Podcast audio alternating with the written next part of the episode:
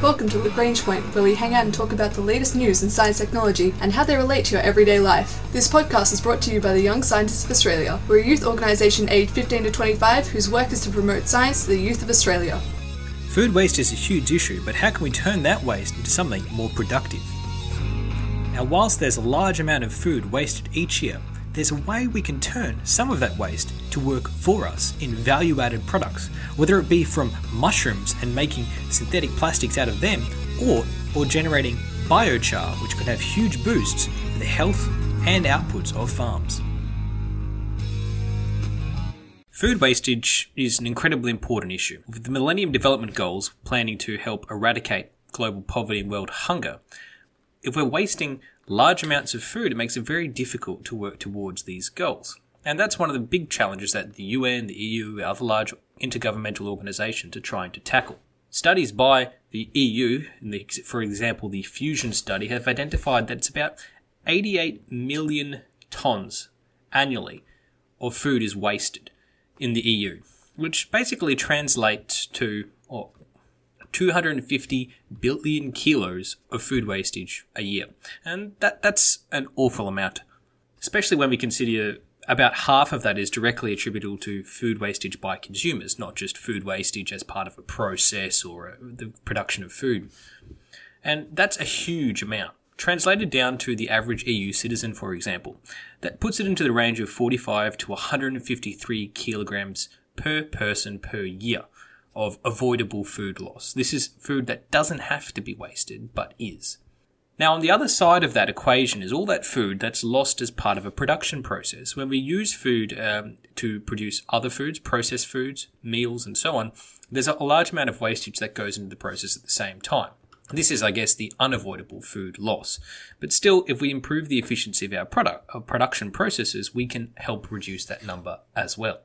Food wastage is a huge environmental issue. It's a social equality issue. It's also a water resources issue because if we're producing all, all this food, using up our precious water and land for this purpose, and it's not actually being used, then it's also a wasted effort that could be better used and made more efficiently.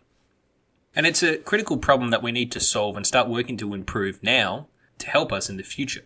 Because if we're sitting at about a 7 billion person population on the planet at the moment, and to feed 9 billion people, it's not just a question of making more farms. The amount of arable land that can produce food across the world is limited. So we need to boost the productivity of those crops, which we are doing a lot of good work on with improving farming techniques, newly engineered plants and crops, as well as expanding the areas that we're actually farming. But if we then also need to tackle the other side of the equation, making sure that food is getting used properly and can be shared equitably to ensure that we can feed our populace of our planet. And there's a lot of good work being done at organizational level, at country level, and even retail level to help address this problem. For example, there's some great programs across, let's say, America, such as the city of Austin in Texas Zero Waste Initiative, where they're pretty much aiming to get all their restaurants to sort and separate and where possible compost all of their food waste. And they're uh, working well towards to getting that all undertaken by all of the city's restaurants by 2017, late 2017. And that should really reduce the amount of waste sent to landfills by about 90% by 2040. So that's a really nice, simple idea of a program just to make things compostable and reused. Other programs like the DC Central Kitchen in the District of Columbia, United States, again, um, uses about 370,000 kilograms of food from 2011, and they actually not just collect food from restaurants and food processors and local farmers, but they then turn this into meals, repurpose it to help feed those in need. So it's a way of not just avoiding waste, but also ensuring equity. Fusions, as I've spoke about, is the food used for social innovation by optimizing waste prevention strategies, which is a, really fancy name, but it's basically an EU program that aims to save huge amounts of food waste reduction through a number of smaller programs at the farmer level, at the grocery store level, and at the restaurant level. Closer to home, the city of Yarra in Melbourne had a pretty interesting food waste reduction program they tried in 2013. They ran for an 11 month period. And it had 500 households, 32 cafes, and, and three offices. And basically, they were trying to minimize the amount of landfill waste and to improve the environmental performance of these households and restaurants as well. And basically, they found they're able to save, divert landfill from food waste by about 2.8 tonnes per week across this small little program. And that means by the, by the end of the program, they were saving about 4 tonnes per week less of landfill, which is, which is pretty great. It's about 82 tonnes a year, which doesn't seem like a lot, but for 500 people, 3 offices and 30 cafes, that's pretty good. The cafes themselves saved about 37 tonnes of wastage through the program.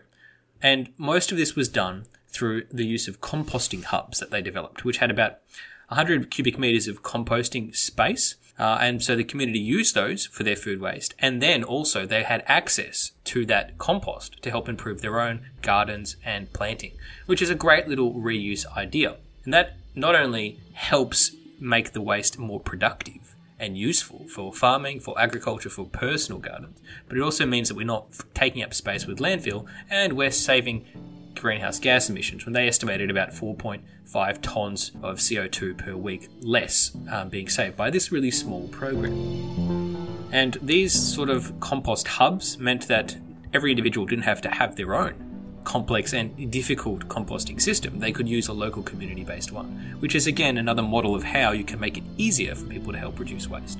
So there's things to be done, but it is often a complex challenge, a difficult one and one that requires efforts from local government, from state and federal governments, international agreements, as well as farmers, grocery stores, and us as consumers.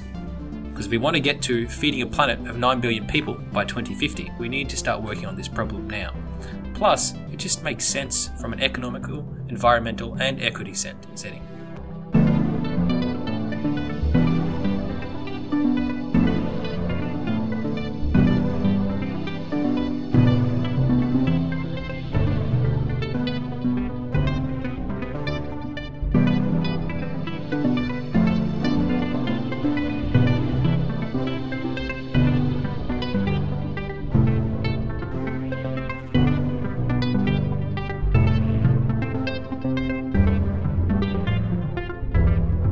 Tackling the concept of food waste seems like a big and difficult problem. It's a societal level, a government level, a farm level, a supermarket level problem, even one affecting our own households. But a team of European companies in the biotech space, along with research institutions scattered across Europe, have come together for a project called Fungus Chain.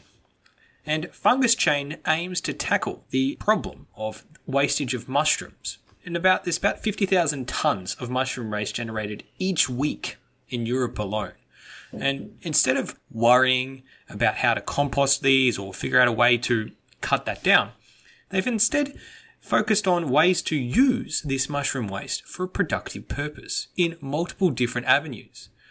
And this research collective, led by the Dutch company Biodetection Systems, with 16 partner universities all the way from Spain, Netherlands, Ireland, Germany, Italy, the UK, Belgium, Croatia, Sweden, and Portugal, are really aiming to find high value added products that can help farmers, can help clean things, can help make bioplastics, all out of this otherwise discarded mushroom waste.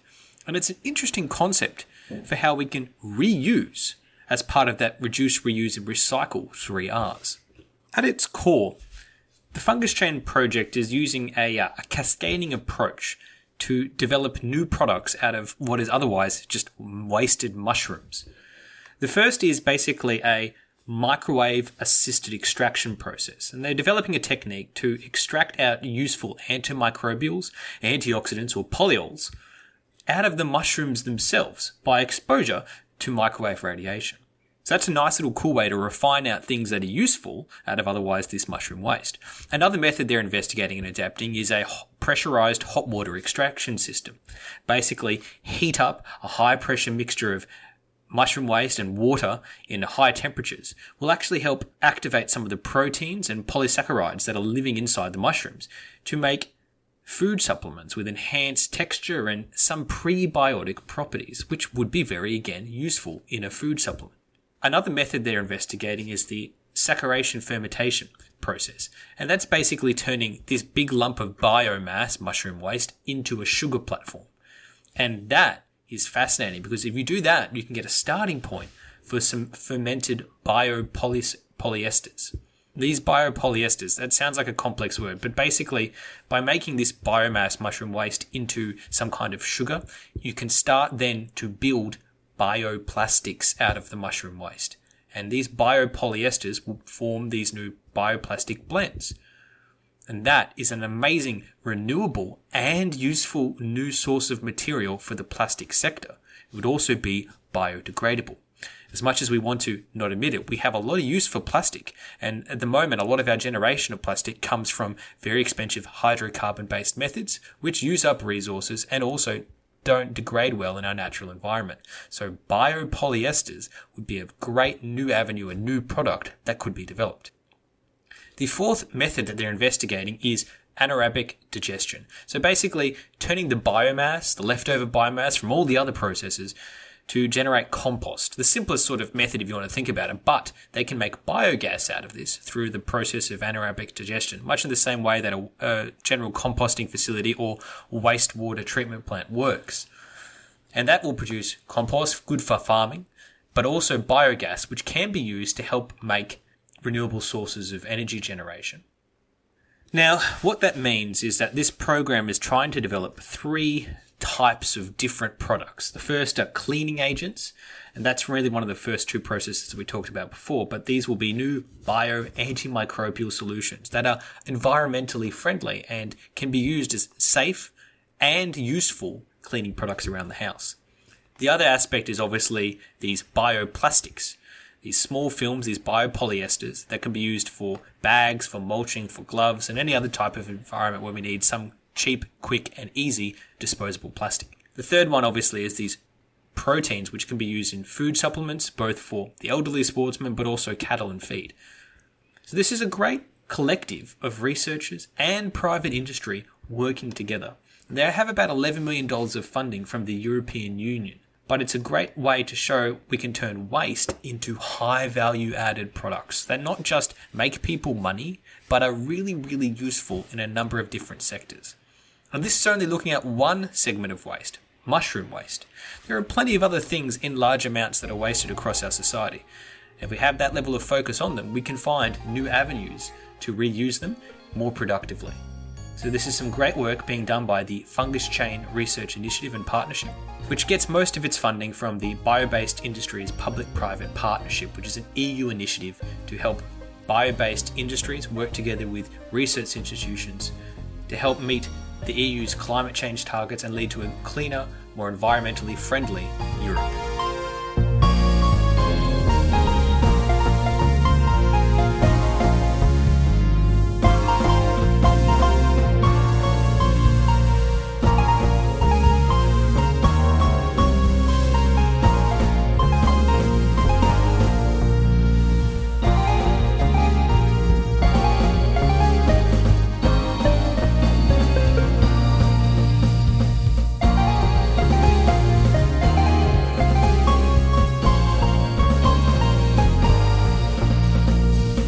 Have any kind of wastes, you want to try and find a way to reuse it. And there's a couple of different ways you could reuse it. You could undertake an active process to convert it into something that you can use for a new purpose. Maybe breaking down old paper and turning that into recycled paper. Or recycling certain types of plastics. Other more simpler methods, cruder methods, basically involve burning it, burning that biomass to generate heat or energy or electricity. Those are other pretty useful methods too. Other methods use chemical processes to degrade the material to produce biogas, again, either for energy or for the generation of fertilizers. But biochar is an example of another waste conversion technique, and it's basically a ground type of charcoal produced from leftover or waste wood, or from manure or leaves.